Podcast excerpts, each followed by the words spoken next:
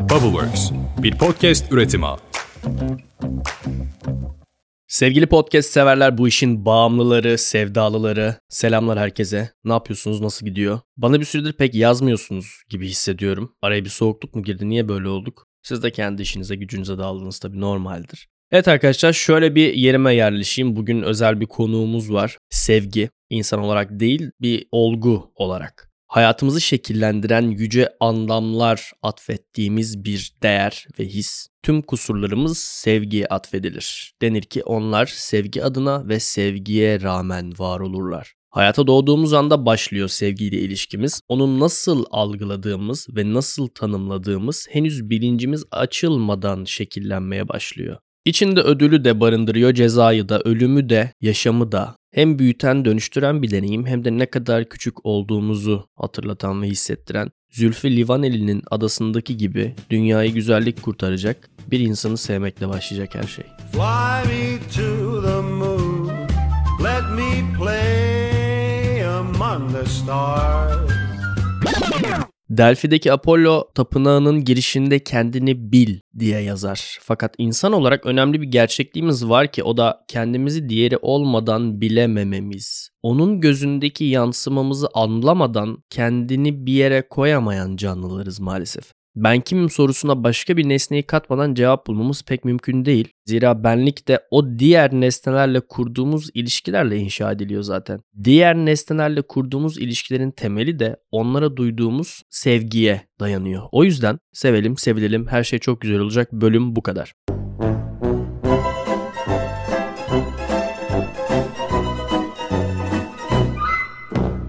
Hayır değil tabii ki. Gitme bir yere. Sevgiyi atomlarına ayıracağız şimdi. Ama biraz romantik olmaya çalışacağım. Söz. Sevgi kelimesinin Farsça ve Arapça farklı kökenlere dayandığı söyleniyor fakat aslında dil gelişiminin üstündeki kültürel etkiyi göz önünde bulundurduğumuzda şunu söyleyebiliriz. Aslında her kültür sevme işini nasıl anlamlandırıyorsa o kadar farklı kelimeyle tanımlıyor. Mesela antik Yunan'da 3 farklı kelime var. Eros, agape ve philia. Tibet dilinde bu sayı 7. Türkçe de çok zengin bir dil. Farklı anlamlara gelen fakat sevgiyi tanımlayan çok farklı kelimeler barındırıyor bizim dilimiz. Mesela aşk, sevda, muhabbet, gönül, tutku, dostluk bir sürü sayabiliriz. Yani sevginin kime yöneldiği, sevende ve sevilende nasıl etkiler uyandırdığı, sevginin ne ifade ettiği üzerinde farklılıklar oluşturuyor gördüğünüz gibi. Bu da sevginin bir olmadığını gösteriyor bize. Yani bir tane bir çeşit sevgi yok. Sevgilinizi annenizi sevdiğiniz gibi sevmezsiniz fakat şüphesiz ikisine karşı da çok büyük sevgiye sahipsinizdir. Biraz daha elle tutulur, daha somut ve ilkel alanları konuşmakla başlayalım. Hülyalara dalmayın hemen. Sevginin temeline dönelim. İlk sevgi yani şefkat.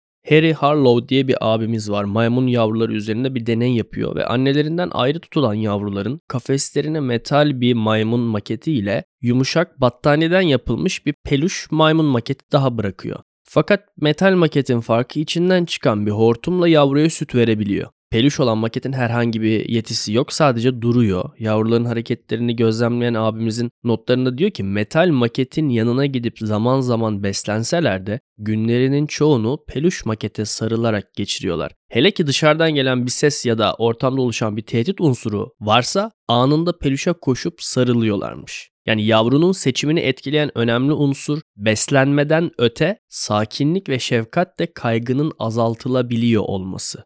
Memeliler yavrularını içgüdüsel olarak sevgiyle karşılayıp büyütürler. Bu da yavru bireylerin sevgi ve şefkate karşı hassasiyet oluşturmasını sağlamış zamanla ve genetik kodumuza yerleşmiş. Anne memelinin bu içgüdüsel davranışı memeli beyninin sürüngen beyninden farklılaşıp limbik sisteme sahip olmasının bir sonucu. Sevgi olgusuyla kurulan ilişki her bir fert üzerinde bir yönelim oluşturur ve o da kişiliğin temelini sevgiyle buluşmamış bireylerin hem kendi içinde hem de toplumda huzurlu olmaları imkansız. Ben herkesi kendim gibi zannediyorum klişe cümlesindeki en büyük hata nedir biliyor musunuz? Herkes küçükken sizin gibi sevilmiş olmayabilir. İnsanın biyopsikososyal bir canlı olduğunu düşünürsek dünyaya gelen yavrusuna yeterli sevgiyi veremeyen ebeveynlerin varlığında büyüyen bireyler sevgi ve ilgiyle bakım alma şansları olmadıysa sağlıklı olmaları pek olanaklı değil sevgiden ve ilgiden mahrum yetişen çocuklarda farklılık gösteren birçok bedensel ve ruhsal rahatsızlıkla karşılaşabiliyoruz. O yüzden psikoloğa gittiğimiz zaman bize çocukluğumuzu soruyor zaten. Tam aksine koruyan ve kollayan ebeveynlerin olduğu bir ailede hayata gelmek de çok büyük bir şans. Hele ki bu durum sevilen biri olarak kendinizi algılayabildiğiniz yaşa kadar devam edebilirse ne ala. Çünkü yani benlik algısı ben sevilen bir kişiyim şeklinde oluşuyor. Bu da çok kıymetli bir şey. Çünkü çocuklukta karşılaştığımız sevgi deneyimi bizim birey olarak sevgiyi nasıl tanımladığımızı belirler. İlerleyen yaşlarımızda da benzer sevgiler ararız. Hak ettiğimize inandığımız sevgiyle esasında aradığımız, ihtiyaç duyduğumuz sevgi arasında farklılıkların oluşmasının sebebi budur. Birisi çok naif, güzel ve hoş bir sevgi gösterir bize. Fakat biz belki bu tanımadık sevgiyi hak ettiğimizden emin olamayıp başka şeylere yorarız. Şimdi biraz da Serdar Ortaç diyelim mi o zaman?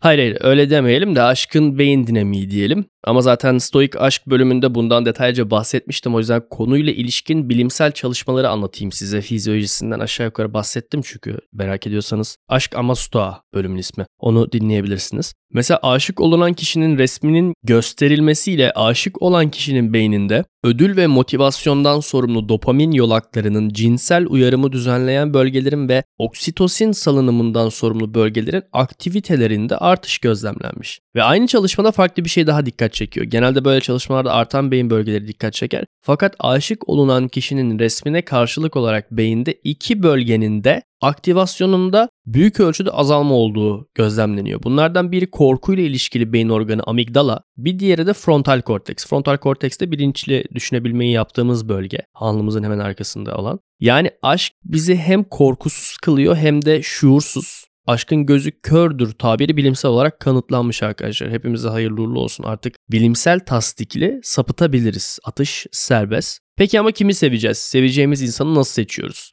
Rollo May Aşk ve İrade kitabında diyor ki aşk kişinin içsel evreninin merkezinde bir dönüşüme yol açar. Merkez ben olmaktan ona doğru kaymaya başlar. Bir başka yazar Julia Kristeva aşk nesnesinin benlik idealinin yerine geçtiğini söyler. Yani bir açıdan baktığımızda da aşık olduğumuz insana dönüşmeye başlarız. Ya da belki de dönüşmek istediğimiz insanlara mı aşık oluruz? Ben bilmiyorum aşık olacağımız kişiyi mantıklı bir şekilde seçtiğimizi öne sürmek zaten külliyen uydurma olur da velev ki öyle diyelim. Bu bir yadırgama duygusu oluşturur hepimizin bünyesinde. Yani 10 kişiden CV aldığınız ve arasından hangisine aşık olsam acaba diye değerlendirme yaptığınız bir senaryoyu düşünün. Böyle bir gerçeklik olabilir mi? Fakat öte yandan aşık olunacak kişinin niteliklerinden tamamen bağımsız bir seçim yapılabileceğini söylemek de benzer günüçlükte onu da söyleyeyim. Sloven filozof Zizek diyor ki siz bu seçimi bugün yapmadınız. Aşık olduğunuzu hissettiğiniz gün de yapmadınız. Bu seçim aşık olma durumundan çok önceleri yapıldı. Geçmişte yaptığımız seçimlere uygun nitelikte biriyle karşılaştığımızda sanki seçimi o an yapmışız gibi yanıldığımızı söylüyor bu abi.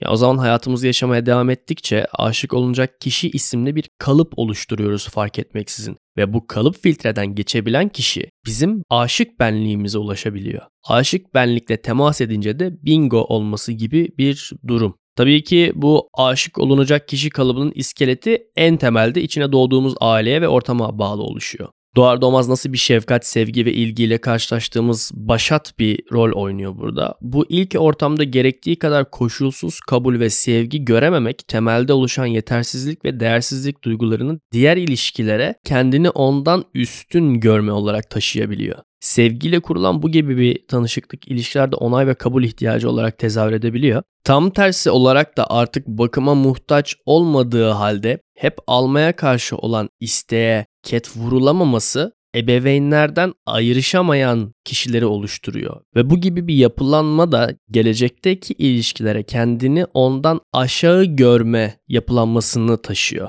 Bu kişilikler de alışveriş yapabildiği müddetçe sevebiliyor ve varlık gösterdiğini hissedebiliyor ilişkilerde. Bağımlı kişilikler oluşturuyorlar. Sevgi gençlikte benimsenmek, her hal ile kabul görmek, sevdiğinden çok ilgi ve beğeni beklemek. Yetişkinlikte ise kendimizden verebilmeyi daha çok öğrenebilmek, koruyucu olmak, sevdiğimize daha çok katabilmek için çabalamak şeklinde tezahür eder. Yine de sevmek iki kişilik bir tenis oyunu arkadaşlar. Karşılıklı almak ve vermek, almaya ya da vermeye hazır olmanın kendiliğindenliği mevcuttur. Olgunlaşmamış sevgi ihtiyaç duyduğun için sevmektir diğerini. Olgunlaşmış sevgi ise sevdiğin için ona ihtiyaç duymaktır. Ruhsal ve duygusal tüm ihtiyaçlarımızı sadece bir kişide gideremeyeceğimize, her ilişkide çatışmalar yaşayacağımızı göze almayı gerektirir sevgi. Gerçekten sevebilmek için diğerine muhtaç olmadığımızı deneyimlediğimiz yalnız kalabilme yetisine sahip olabilmeliyiz. Başka hiçbir şeye başvurmadan, kendimizden kaçmadan kendimizde kalabilmek sevebilmenin ön koşuludur. Sevgili beni dinleyen sevgililer, erkek arkadaşlarınızı iltifat edin. Onları yaptığı iyi bir şey, başarılı bulduğunuz bir tavrı için takdir edin, saygınızı hissettirin. Kız arkadaşlarınıza bugün çiçek alın. Gün içinde aklınıza geldiğinde onu düşündüğünüzü belli edin. Günlerini dinleyin, duygularını anlamaya çalışın. Birbirinizi sevin, sevginizi hissettirin. Hadi tosunlarım dağlara karlar yağdı. Beni soran olursa dağlara gitti dersiniz. Ya kamp ya da kayak yapmaya. Pandora'nın kutusundan bu haftalık bu kadar. Kendinize çok iyi bakıyorsunuz. Gözüm üstünüzde. I